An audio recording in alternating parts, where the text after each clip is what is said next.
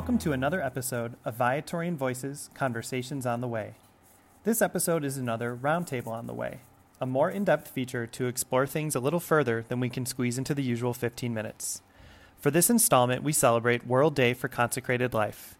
Each year on February 2nd, we mark the Feast of the Presentation, or Candlemas.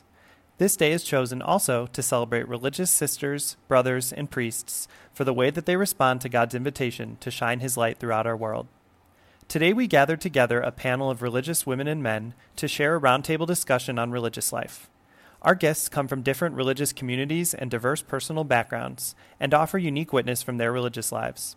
Let's take a moment to learn about each of them. Sister June Fitzgerald, OP, from the Dominican Sisters of Peace. June was born in North Carolina and grew up in Virginia. She met the Dominican sisters at a retreat for young single women and soon became a volunteer and frequent visitor to their community. As a religious sister, June has served in retreat ministry, spiritual direction, congregational leadership, and now as the vocation director for her congregation. Today, she has the great joy of living in one of their houses of welcome for discerning women candidates and sisters in the beginning stages of formation. The Dominican Sisters of Peace are part of the worldwide Dominican Order, engage in a wide variety of ministries, and always strive to be peace, build peace, and preach peace in their lives and ministries. Learn more at oppeace.org. Sister Mary Yoon, OP, from the Dominican Sisters of Mission San Jose. Mary is a convert and became Catholic at age 8 along with her family. She immigrated to the U.S. from South Korea and grew up in Southern California. She joined the Dominican Sisters of Mission San Jose in 2006 and has ministered as a social worker and therapist in many settings, and now serves as the candidate director. Dominican Sisters of Mission San Jose belong to the wider Dominican family, or Order of Preachers, which has an 800 year legacy of service in many settings, such as Catholic schools, parishes, and social services, preaching the truth in love to the young, the poor, and the vulnerable. Learn more at msjdominicans.org. Father Rodrigo Ulloa, Maryknoll Priests and Brothers. Rodrigo moved with his whole family from Guatemala to the U.S. in 1999, where he later joined the U.S. Air Force. His studies during military service were interrupted by the September 11th attacks, after which he was suddenly assigned to Abu Dhabi. There, a U.S. Air Force chaplain became his role model. After completing his service, Rodrigo entered the seminary and crossed paths with a Maryknoll father. That inspired him to join Maryknoll in 2004, after which he completed his overseas training program and was ordained a Maryknoll priest in 2011. Maryknoll is a Catholic society of apostolic life of missionary priests and brothers who for over a hundred years have modeled themselves after the compassion and love of Jesus in reaching out to those in the world who are most in need. This happens by direct evangelization and various pastoral ministries like healthcare, education, agricultural training, and many more. Learn more at maryknollsociety.org. And finally, Brother John Eustace, CSV of the Viatorians. John was born in Illinois and grew up in Las Vegas. He's been a Viatorian since 2005.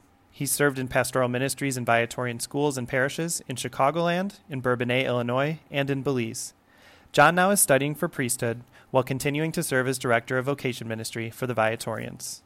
Viatorians are professed brothers and priests, as well as lay associates, who proclaim Jesus Christ and his gospel and raise communities where faith is lived, deepened, and celebrated. Typically, Viatorian ministries focus on teaching the faith, leading liturgy, walking with youth, and working for justice with those people whose society accounts of little importance. Learn more at Viatorians.com. I'm Dan Masterton from Viatorian Vocation Ministry, and it's my pleasure to produce this episode for you. It was a great, enjoyable conversation, and if not for our muted Zoom mics, you'd have heard a lot of laughter as we listened to one another. To begin our discussion, I asked our panelists to talk about a unique opportunity in their religious lives, maybe something that others could possibly do, but something that became particularly accessible and possible because of religious life. I'll reintroduce each panelist to you when they first speak. I invited Sister June from the Dominican Sisters of Peace to answer this opening question first. Wow, that's a great question. And there are several options I could go with. One of them uh, would be the option of my ability to travel different places. One of the things that I discovered since becoming a Dominican almost 30 years ago was that we are a worldwide organization, order of Dominicans. And so there are Dominicans all across the world.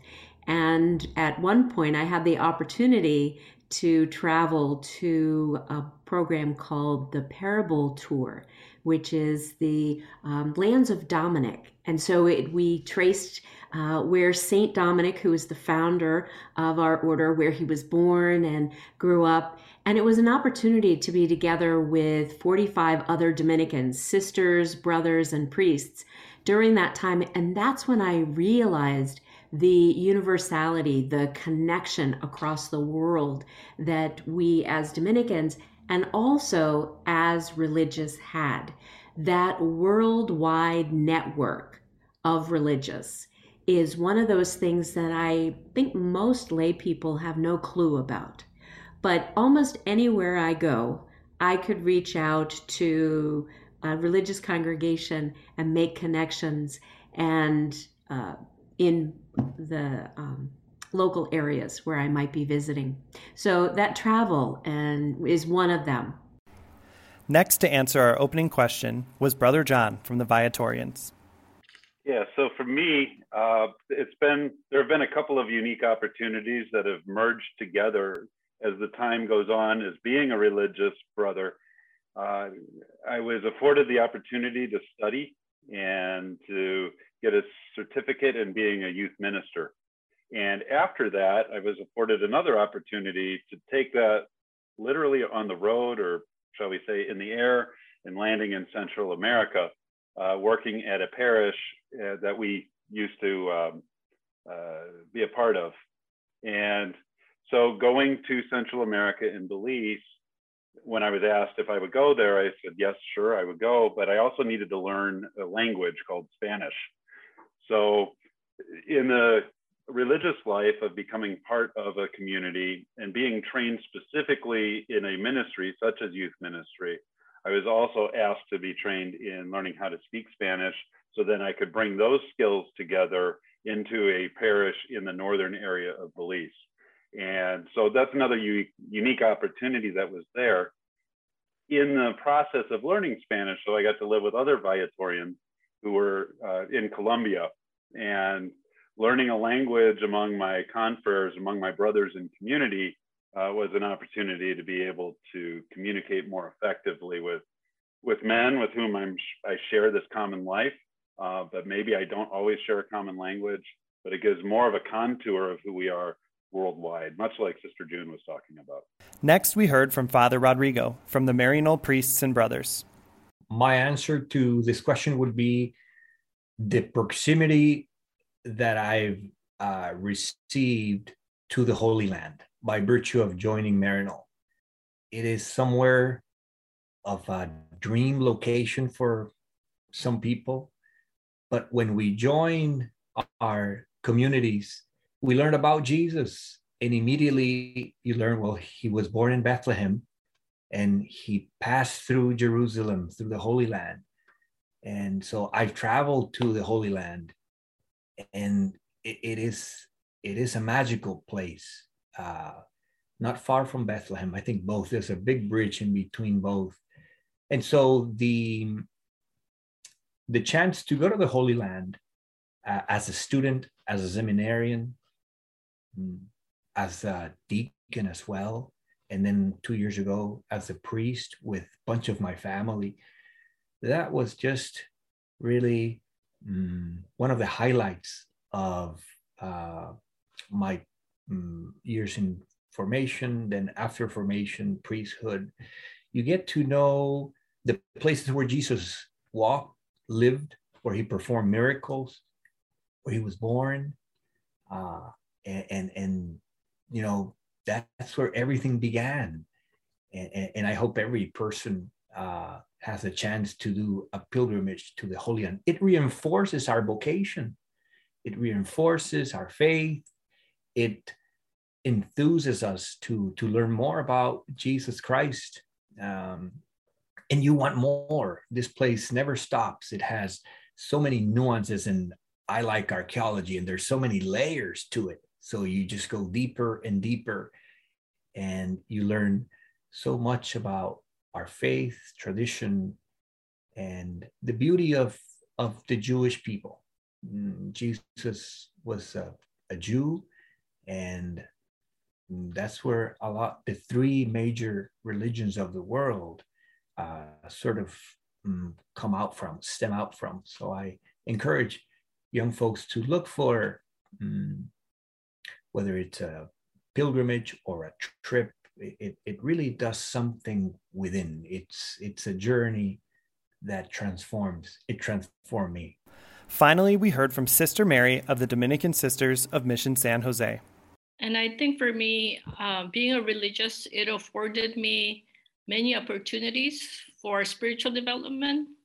And as Brother John and Sister June have mentioned, uh, that includes opportunities to study. And I remember taking my first philosophy class. I can't say I enjoyed it, but but I did appreciate the opportunity and the ability uh, for me to think critically and knowing that you know some um, some areas of studies I just have to put up with, but but it, it was really good, and um, I was able to get my master's in theology as well, um, and um, having the ability to go into the chapel whenever I feel like praying. That is the greatest gift for me. And our life is structured so that we have time for communal prayers, but also for personal prayers, as well as going into spiritual direction. And I didn't even know what that was before I became a sister. Uh, that seemed like a luxury. Like, wow, you have time to talk to somebody about your journey and what God might be doing in your life.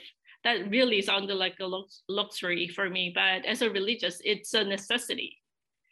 Um, so I think for me, um, a lot of opportunities to travel, and I was part of the um, 800th pilgrimage for the Dominican Order, where 100 friars and 25 sisters from the U.S. Uh, and all all all, all over the world. We came together and we visited uh, Spain, France, and Italy. And it was really awesome, as June have men- has mentioned, that uh, it is a worldwide order, and we are a Dominican family. wonder if we could look out from your religious communities to the church and to the world and think about what do you think your religious life and your religious communities offer to the church in the world that maybe is distinct or uniquely rich because of the lives you live together with your communities and yourselves and your interior life and your prayer life. And then maybe another way to think about it is what might be missed if a religious community has to withdraw from an area, or what might be gained when a religious community decides we need to go to this particular place and seek to serve the people there. So I wonder if you could talk about the unique gifts that your religious life and your religious community bring with your presence, or maybe even what's missed when you have to withdraw from somewhere. And why don't we start this question with Brother John? So, the unique uh, qualities, the unique way that the Viatorians approach the world is through the lens of walking with young people mainly. Uh, we say that we proclaim Jesus Christ in his gospel and raise up communities where faith is lived, deepened, and celebrated. And oftentimes that's in uh, ministry to young people, but also ministry with young people. Many times, young people are in our schools or in our parishes are asking, "Hey, is there a way that we can uh, address this situation? Is there a way that we can get involved with uh, making the liturgy more active?" And the answer is yes, uh, but there's a caveat to that answer. No matter where we are in the world, is how are you going to be involved with this young person? Um, so I believe that that's a unique way that Viatorians approach ministry and approach bringing the gospel to life. Uh, it's not only to young people, but from young people as well. Because if you ever go into a parish where uh, maybe most of the, the hair color is uh, gray or white, or uh, the agility is not too great, uh, when a young person comes in, the energy that they bring enlivens the place. And we really believe that young people are the uh, not the future of the church, but they are the present of the church, and they bring that energy and that curiosity to everything we do. So then another piece of the Viatorians is that we're looking to uh, raise up those who are counted of little importance by many people in society. And so who better to help us do that than, than young people?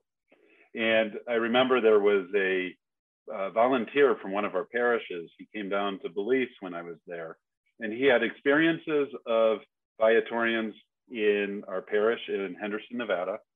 He also had experiences of the Viatorians in Haiti. I don't really know any of the Haitian Viatorians, but then he also had experiences of our mission in Belize. And I said to him, Hey, Bill, what is a common thing that you see in the Viatorian world? And he said, without a doubt, your dedication to young people and having them live out the faith.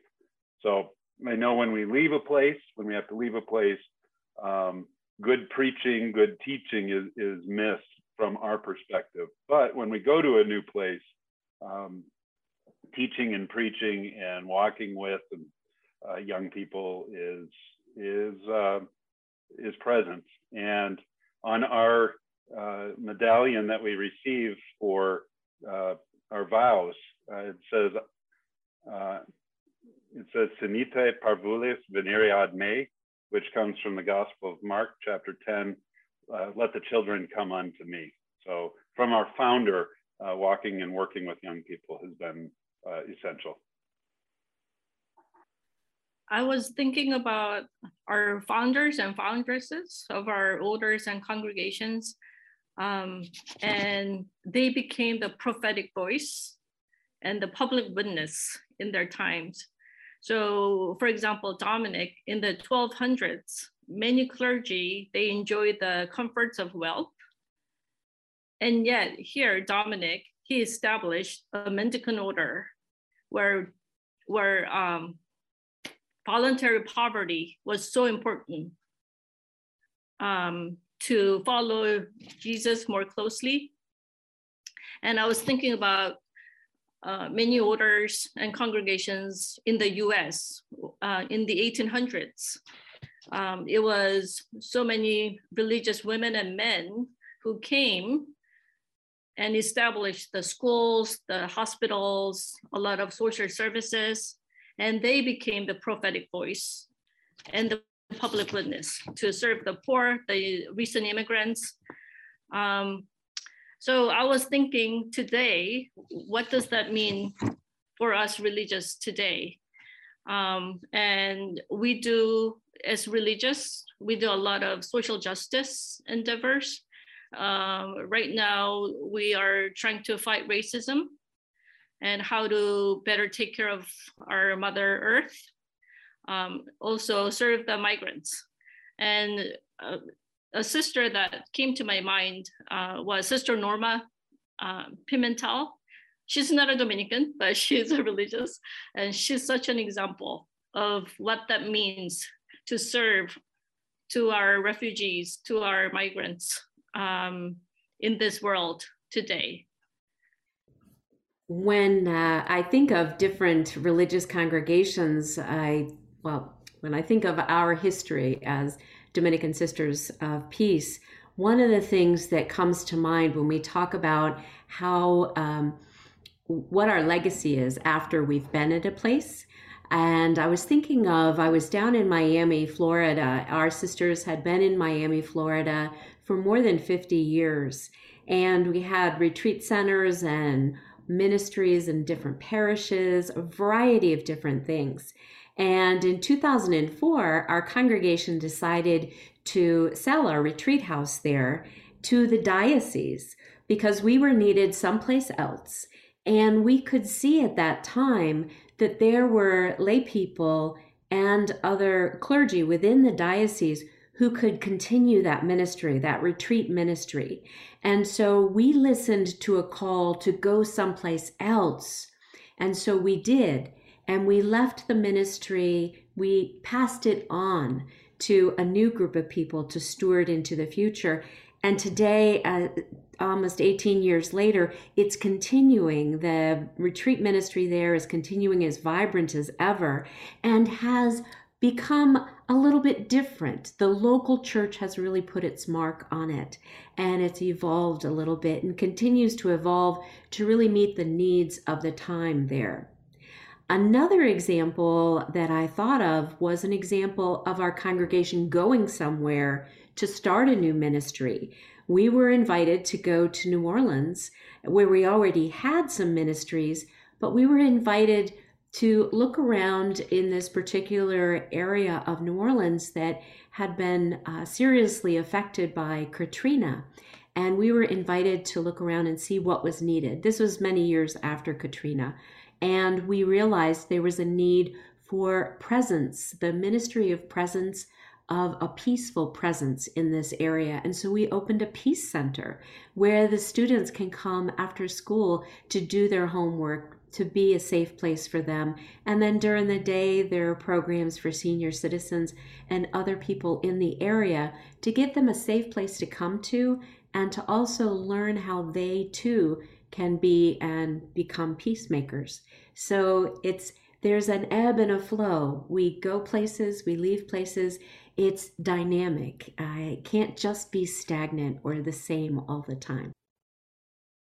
The question was what does religious life offers the church? And I see it differently. I see it the other way around. The church offers religious life and religious life offers opportunities for young folks to share their gifts, whether it is to join a contemplative community, a missionary community, a diocesan group, a group that works in hospitals or prisons, a group that is rooted in campus ministry and education, high schools, a group like Mother Teresa's where they serve those who are dying in parts of the world uh, that are fourth or third world countries. Religious life offers a lot of possibilities for young people to find their own voice in the church. Our founders, the Maryknoll community that I represent, Maryknoll fathers and brothers, we mm, have this saying from one of the four men who went to China in 1918. We go where we are needed but not wanted. And we stay there until we are wanted but not needed. And that's so true. Uh, and, and so we are mobile, flexible, temporary as missioners. And it's important to highlight what can uh, what can happen when the church is is gone you see when when the church is taken away from people. You lose a lot of uh, the the the well you, you lose the essence of of of of of what the church mission is to to share all the gifts that God gives us. And so I think I, I pray for young people who are listening right now. Uh, if you're listening to this message and, and you want to share your gifts, you want to find your voice, talk to a vocation director. That person will lead you in, in, in the right direction. Uh, it's never too late.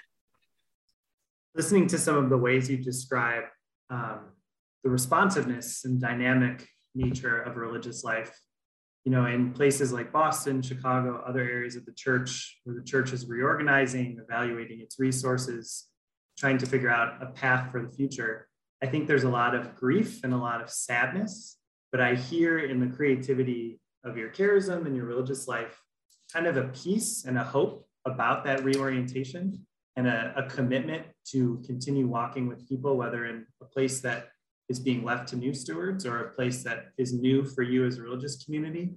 And I think that that just that difference in hope and tone is such a gift to the church and to the people that you serve. And religious communities bless the church with the way that the charism pursues the needs in society and in the world in a way that the boundaries of the diocese, even in a larger church, might be limited. And so you have these brothers and sisters and priests who are going to meet needs in a different way um, than a diocese or a church based organization may be doing it. Um, So, as a way of continuing the conversation, maybe we'll start this time with Father Rodrigo. Uh, some people are familiar with, you know, a few of the basics, this and that of religious life. Maybe they've seen certain habits or they're aware of the vows that are professed. Maybe they know that sisters and brothers and priests are serving others with their lives. But what are some of the surprises or what are some of the, you know, best kept secrets of religious life? What's maybe a gift of religious life that you, do, you that people don't know enough about and you wish they would know more about, whether from something you've lived or something you've seen among your community. So let's start with you, Father Rodrigo. Yes, very good question. Let's use the word vocation. Take the O of vocation and add an A, vacation. We are allowed to have vacation in our religious life. We are encouraged to spend time with family. And that's our first, Beth, our, our first Bethlehem, if you will.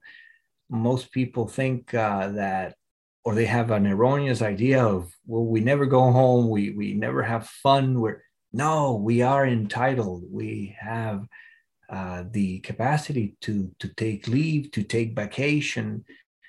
We don't sort of detach from our vocation but it's a time to just have fun.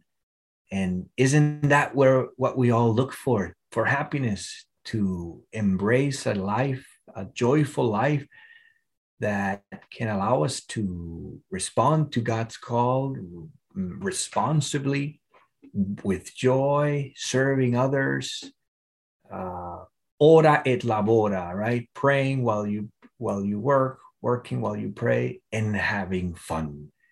If we are upbeat about our vocation, if we are joyful about the stories of our lives, the story of, of how God calls us, we will have influence on young people. We will speak to their hearts.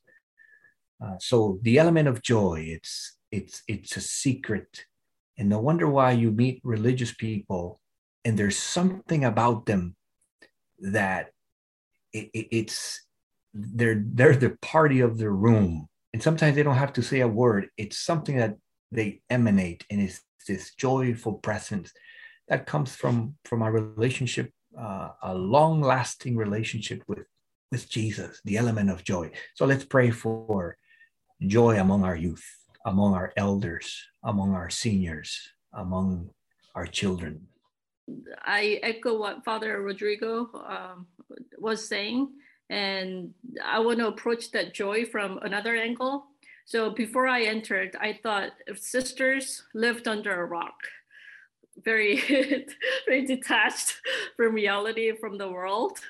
And i was so surprised to find out that um, they have social gatherings on friday afternoons. And they even watch netflix. Oh my god that blew my mind. So um, the this notion how normal the sisters were that that was something that I didn't know before, and that gave me hope. Oh, maybe I can be a sister because I don't have to live under a rock. I love my phone. I, I need my laptop. Um, I want to do a lot of things that I used to do, uh, which is like walking, hiking, and sisters even go to the museums. Wow, consider that. Um, so doing the things that normal people enjoy, we're not apart from the world, but we're in the world, and we we weren't born sisters or brothers or priests. We responded to God's invitation to consider this vocation, and we discerned and we say yes. So just because you enter, it doesn't mean you become this person very static and and no fun at all.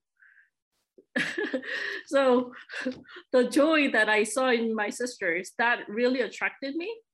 And I wanted to join uh, Dominican Sisters of Mission San Jose because I wanted to find out what was in their water that made them joyful. and ever since I've been looking, and I think the secret is um, that we get to be who we are, how God meant us to be. I think that's the secret. And well, for me, that's how I'm defining it. It could be different for other people. But yeah, definitely the joy piece um, is a gift to the world. So with the Viatorians, I, I, think of this question, and I can only think of the first thing that comes to mind is how human uh, everybody is, and how everybody in our community is encouraged to be themselves. But my very first experience of Viatorian community life is when I accidentally uh, was introduced to it because my friend's car broke down and I, had, I was stranded at their province center for two and a half or three days. And it was in a probably in July or August, so it was summertime. Most of these guys were teachers. There was one guy from Spain, brother Jota Jota, was there as well. And okay, here I am, just a visitor, observing this group of men, and they're wearing shorts, they're wearing t-shirts. Some of them have flip flops on. They're relaxing. They're watching TV. They're doing a cookout. Some of them are drinking beer, and I was saying, "What? They can do that?" And then um, yes, they can. Yes, we can. And they were also watching a movie uh, that probably would be a movie that I wouldn't ever want to watch with my parents. Um, but they're normal people and they're laughing at it, they're making jokes. And then as I joined, and I, I intentionally use the word join and not enter, as I joined, um, all the gifts and idiosyncrasies and whatever else that is in this package called John Eustace um, is accepted in the community and encouraged. Maybe some parts are discouraged, but mostly encouraged. Uh, so things like hiking and uh, being in the mountains and hanging out with my friends who are outside of the community is highly, highly encouraged. Being with my family as well. Uh, I remember when I was living in Central America, I made the observation, wow, it's been five years since I've been home for Christmas. And our leadership said, well, you better fix that and go home for Christmas. Uh, oh, okay, I will. So, um, yeah, I think one of the biggest surprises is this is is a normal life, uh, maybe with some extraordinary uh, missions that we need to do to help bring about the gospel. But uh, God uses normal people, maybe some abnormal ones of us too. Uh, I'm thinking of when I was applying and I was uh, working on filling out my uh, questionnaire from the psychologist, there was a brother who was trying to play a practical joke, and he put on one of the old cassocks. Uh, Viatorians used to wear cassocks, and he's running down the hallway with a gorilla mask on, going, ah! And I look at him, and I'm looking at this uh, psychological evaluation, just thought, well, heck, if they allowed him, I think I'm in. But anyway, a good sense of humor is probably one of the most surprising things and uh, something that I, I love and uh, something that really um, I think helps bring joy into the world. Some great answers there. There's several different things that come to mind, um, and one of them is that that the things people might uh, be surprised about is that as religious, we can use our education and our talents, for example, it, and be a sister or a brother or a priest.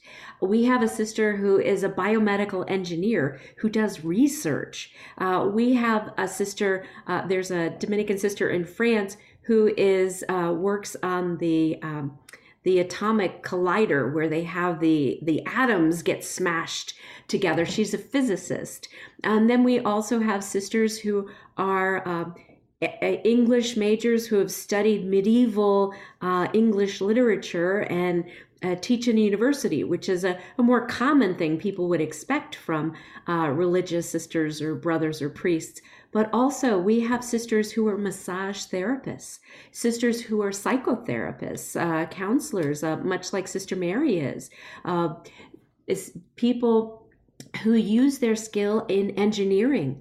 Uh, I know a man who is a priest in a missionary congregation, and he has been missioned to different places to help people learn how to engineer bridges across difficult places. Um, others who study agriculture in order to help uh, people to plant and plan for um, feeding their families and their communities even better. So there are so many different things religious can do.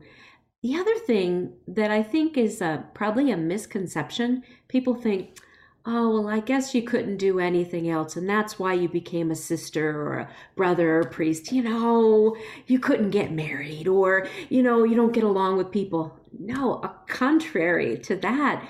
So often, many of us have had to choose between several goods getting married, entering religious congregation, um, continuing as a single person, very successful in a career, and yet God calls us to this life, uh, calls us to our religious congregation, and calls us to consecrate ourselves as religious persons in the world in order to bring Christ to them, to bring hope. And in my congregation Dominican Sisters of Peace, we focus a lot on how can we be peace, build peace, and preach peace where it is so needed today, not only in the United States, but around the world. So, those are just some of the things people might not know about religious life. It's really well said. I think um, there's at times this misconception of um, almost like you could think for married people that your soulmate is some one person who crossed paths with you one time in your life. And if you don't notice in that moment, you both both miss the boat and you'll never meet each other again and your marital life will never, you know, blossom. I think it's the same with religious life, with married life, with continuing as a single person. God's invitation is ongoing, and our exploration of it has to come from a place of continued prayer and continued community life. And so you see in these expressions of religious life you've all described that if you're attentive to that, not only might it lead you to religious life and profession of vows, but it might also lead you to different programs of study, different careers, different placements here, there, or very far away. Um, and all of it is a chance to bring life and hope and joy to a place and to bring Christ and peace to others. So I think you've given witness to it beautifully. At this point in the conversation, our panelists wanted to talk a bit more specifically about young people who might be exploring God's invitation to religious life. In particular, they wanted to speak to the question what does it mean to make contact with a vocation director?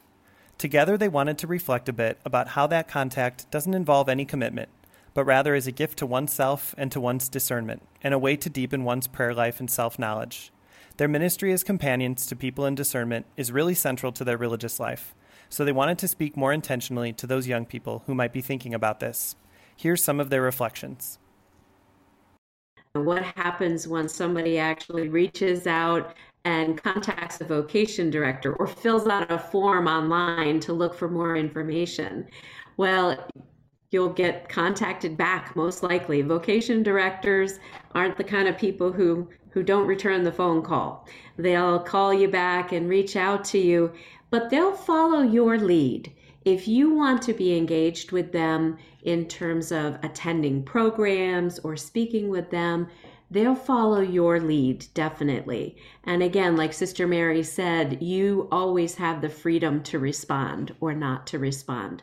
So when I start working with people who reach out to me about a vocation, first of all, I have a conversation with them to see who they are and share a little bit about me and my congregation and see you know what questions they have and sometimes right away i can say oh well it sounds very much like you're looking for a contemplative congregation or maybe you're still in school and you i might recommend that you finish up your degree um, but we could certainly walk together during that time and we often invite people to attend what we call a come and see retreat or just to come and see the congregation. You know, Brother John, you have a great story about getting stranded at the uh, provincial house and really learning what the brothers and the priests were like. It's there is no substitute for visiting different religious congregations. And don't just visit one, visit more than one so that when you have settled on one, oh, this is definitely where I belong, Mission San Jose, but visit a few others to see maybe there's another one that's even better for you. And that way you can actually compare them. So jump right in. So those are a few things. What do other people have to say about the discernment process? I think along with that, Sister June, uh, one thing that I found helpful when I was discerning 100 years ago was that when I checked out other congregations, I learned so much about myself. For example, um, I always like to eat and I always had enough food, but certain congregations that are either vegan or they their charism is penance. So I found out that for dinner they only had a garden salad and I was starving. And I've I've never been that hungry in my life before. So after that, I learned that, oh, okay, when I go to a come and see weekend, I need to bring some snacks with me.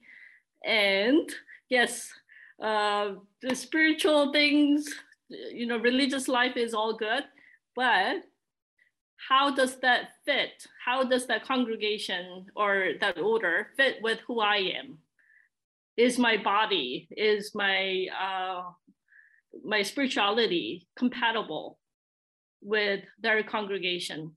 So those are the questions you can ask the vocation director, but you have to do your inner work as well. You take things um, to prayer and and you are praying about you know what what it is that i desire what is my deepest desire so you do have to ask many many questions and when you're discerning there will be a lot more questions than answers.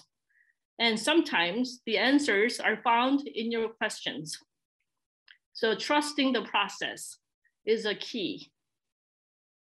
So when i walk with a, a person who has reached out whether through an email or direct message on Instagram or whatever, um, one of the things that I'm looking for is how has this person's walk with God been? Uh, so looking at where is the sense of call coming from? Is it brand new? Is somebody uh, calling us because they have just gone through RCIA, the Rite of Christian Initiation for Adults, and uh, has this fervor of I want to be a part of the church? That's great if if they are but we want to be able to let that new fervor settle in and understand where this invitation is coming from or where this motivation for this person contacting the viatorians is coming from. So it's it's walking it's not running. It's it's uh, listening it's not shouting. It's it's um, accompanying is is the name of the discernment game. And like a lot of what uh, sister june and sister mary were saying too uh, it's helping the, the person who is in discernment to um, listen to what's going on inside of them. But at the same time, for those of us who represent our different communities, we're listening on behalf of the community too, because we know how uh, we function. We know uh, what some of the demands might be. We know what, uh, for example, the Viatorians are not a contemplative community. And if somebody wants to join us, and wants to have morning and evening prayer and night prayer uh, in community, I know that that is not going to be a good fit because we're out with people and uh, praying and working with them. So, um, and just in a in a way, is let's say you do say yes, uh, this community is for me. I feel like I am being called to join it. Uh, great. I don't know about the other vocation directors, but I do know for my experience, I'm walking with people for quite a long time before the application discussion even comes up.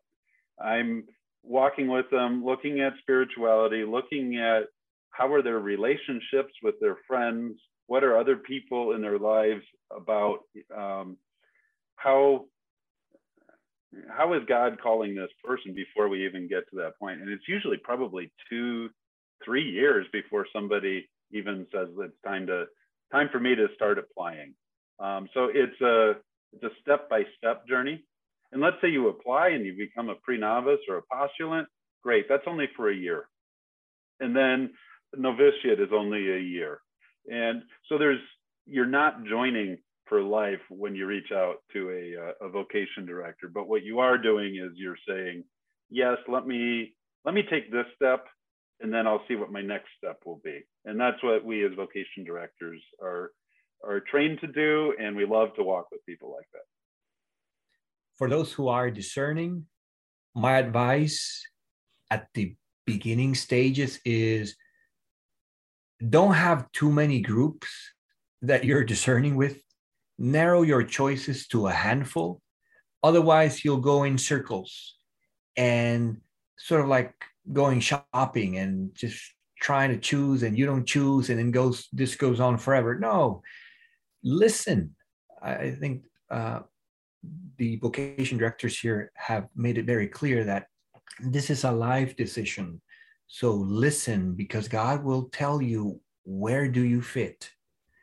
And yes, there may be a wrestling with God uh, mm, time frame where you know God is telling you this and you're trying to convince God that you're a good fit for that. Well, that's part of discernment. Uh, but if you do that with 20 communities, you're not going to go anywhere. Narrow your choices to three and then set a time frame where you're going to decide and make the choice and trust. Let go of the others. It's discerning between good two two or three goods. Let god tell you where. And remember there's no perfect community. If you're looking for a perfect community uh, i think uh, i'm i'm uh, if if my colleagues find it uh, I like to hear it, but we're not perfect. We're human. We're trying to follow Jesus with the inspiration of Mary. And so just do that favor to yourself. Don't choose too many. Have three good ones, solid ones that are conducive to your gifts, are within your reach, within your like, and at some point just choose one. And and and trust i mean this is you're not doing something uh arbitrary. You're you're discerning with the vocation director and at some point uh, just commit. One more question um, and this one is probably a little bit more personal but also kind of challenges you to be a bit of a, an advice giver or a, a wisdom offerer um, even in your humility um, i wondered what you might say to young people um, people in general, young people in general, who are just striving to deepen their spirituality, who want to have a deeper faith, what might you tell them to practice? What might you ask them to remember? What might you try to remind them to know in their hearts? And then, even among those young people in general, what might you say to those who are more seriously considering religious life or have even had a moment where it's popped into their heads and they're not sure how seriously to entertain it? wondered what you might say from your religious point of view or your experience in working with people who are exploring a vocation.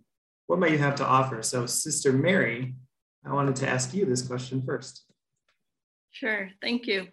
Yeah, I would say give religious life a chance um, and remember that God always respects our freedom. Um, the reason I say that is one of the most common misconceptions I hear from women who are discerning with us is that um, they think they'll go to hell if God is inviting them to be a sister and they say no and they get married. And I'm like, no, that's not how it works. it really does not um, happen that way. Um, so I want to say to those young people who are considering religious life, we need to discern. And as vocation directors, it's our ministry to discern with you what your gifts are, what your vocation might be.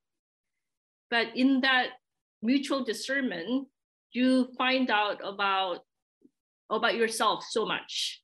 And I think one thing that I did that was the greatest in my 20s is to call a vocation director and say, okay, I'm not saying I'm going to enter. Don't sign me up yet because I'm only 20 something. So I have a whole life ahead of me. but I want to discern what, what God has in mind for me. So don't be afraid to email the vocation director or call. Uh, you can call one, any one of us and talk about what it might be that God might be inviting you to. And remember, God always invites, but you have the choice to say yes or no. One other thing that I wanted to say is when you talk with the vocation director, there is no pressure for you to enter or join the community. So if the vocation director is pressuring you, then there are other vocation directors. so you can switch your vocation director to somebody else. But God does not force you to do anything that you don't want to do. And you wouldn't do it anyway, right? So, so listen to that voice and pick up a call, pick up a phone and call or email um, and really give yourself the gift of discernment.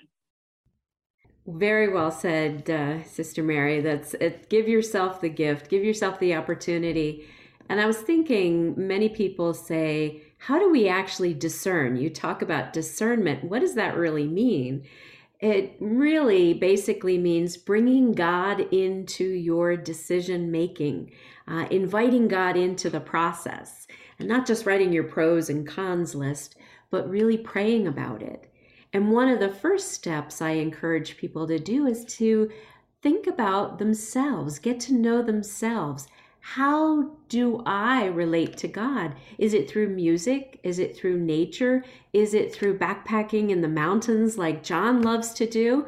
Um, I don't think I would do that by myself, or um, and I'm not sure I would find God doing that. I might uh, actually get scared. But uh, each of us is unique. And how does God speak to you? How does God communicate to you? For me, I discovered that God was calling me to contemplative prayer. And I learned to sit in silence as a young adult. And that was where I was finally able to get in touch with that center, that center where God dwelled within my spirit and where I could finally listen to God when I got rid of all the noise and everything that was swirling around, but to focus on that. And so to get to know yourself and to spend time with God, spend time in prayer. Don't be afraid.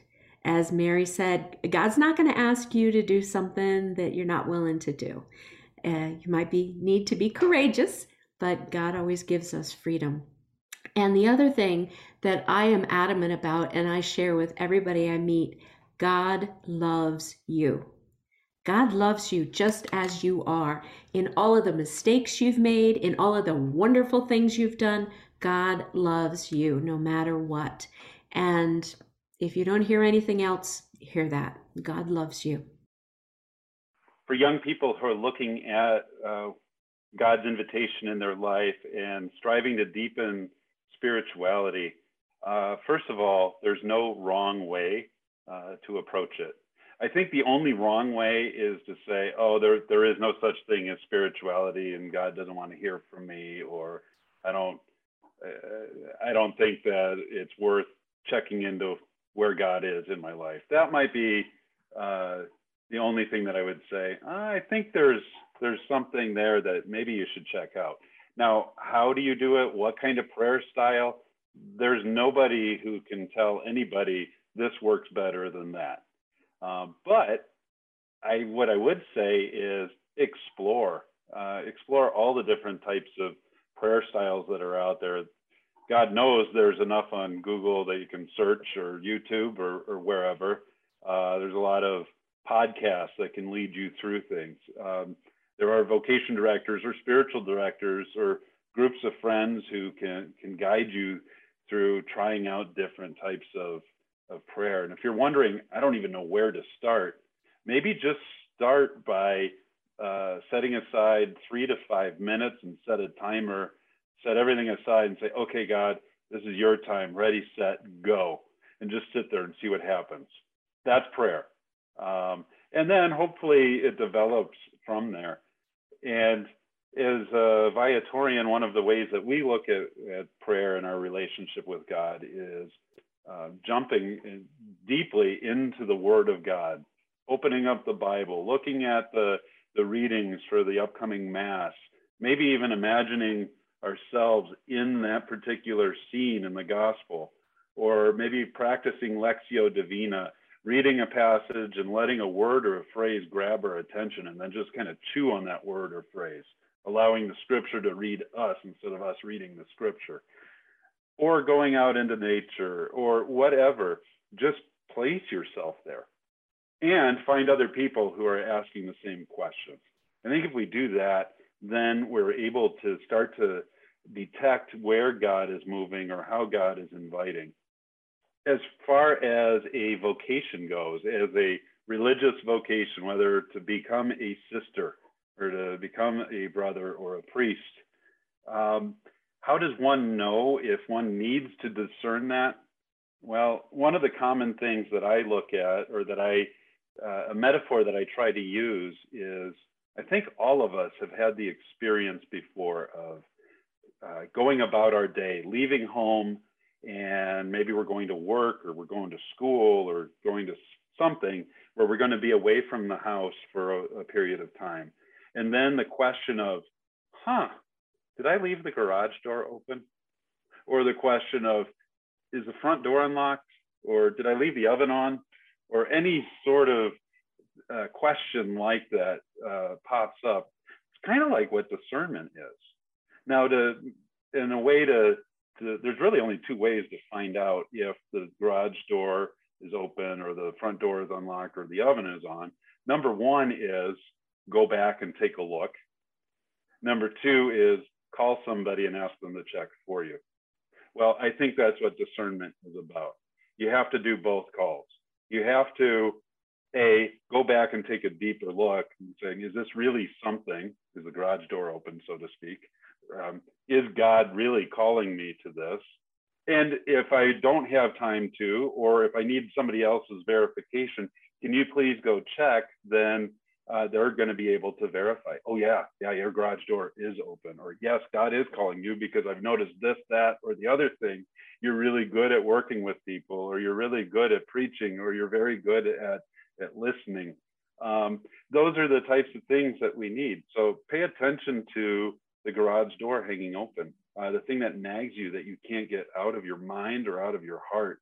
And chances are, if you're thinking of becoming a sister or what that might be like, or presiding at a liturgy as a priest, or working in a classroom as a brother or as a social worker in any of these capacities. If your imagination is, is bothering you with this, then there's probably something there. So you need to go and check it out, and you also need to have somebody else verify it for you. For me, and I'm sure my colleagues present here as vocation directors, uh, they've heard of the question when is this going to end? We have navigated through already two years of uncertainty. Remember this do not let the uncertainty take away the certainty that you feel deep within inside you, where you and God exist in a better quality. This will pass. So if you feel the promptings of the Holy Spirit inviting you to take the leap of faith and and and and try try it out, right? Join the seminary, join the convent, try a religious life. Call Sister Mary, call Sister June, call Brother John, the Maryknoll fathers and brothers would love to have you. We have a short saying here in Maryknoll as well be there, be a missionary, be Maryknoll. Do not be afraid. You've been hearing the different testimonials uh, from vocation directors, and I hope it has sparked this assurance in you to say yes. Try it out right? That's the very beginning. You, you have to say yes. And then slowly, with good guidance, with a good spiritual director, with ongoing dialogue with a vocation director, you begin to choose. Choose well. Don't be afraid to commit. The church needs you. It needs you. Thank you, everyone, for everything you shared and for all of your candor and authenticity. I think you capture a really uh, joyful, hopeful, and, and prophetic portrait of religious life. And we hope that everyone who's listening shares in that joy and hope and praise for you and praise with you for you and all your brothers and sisters and for all you do for the church. So thank you. Yes. Thank you, Dan.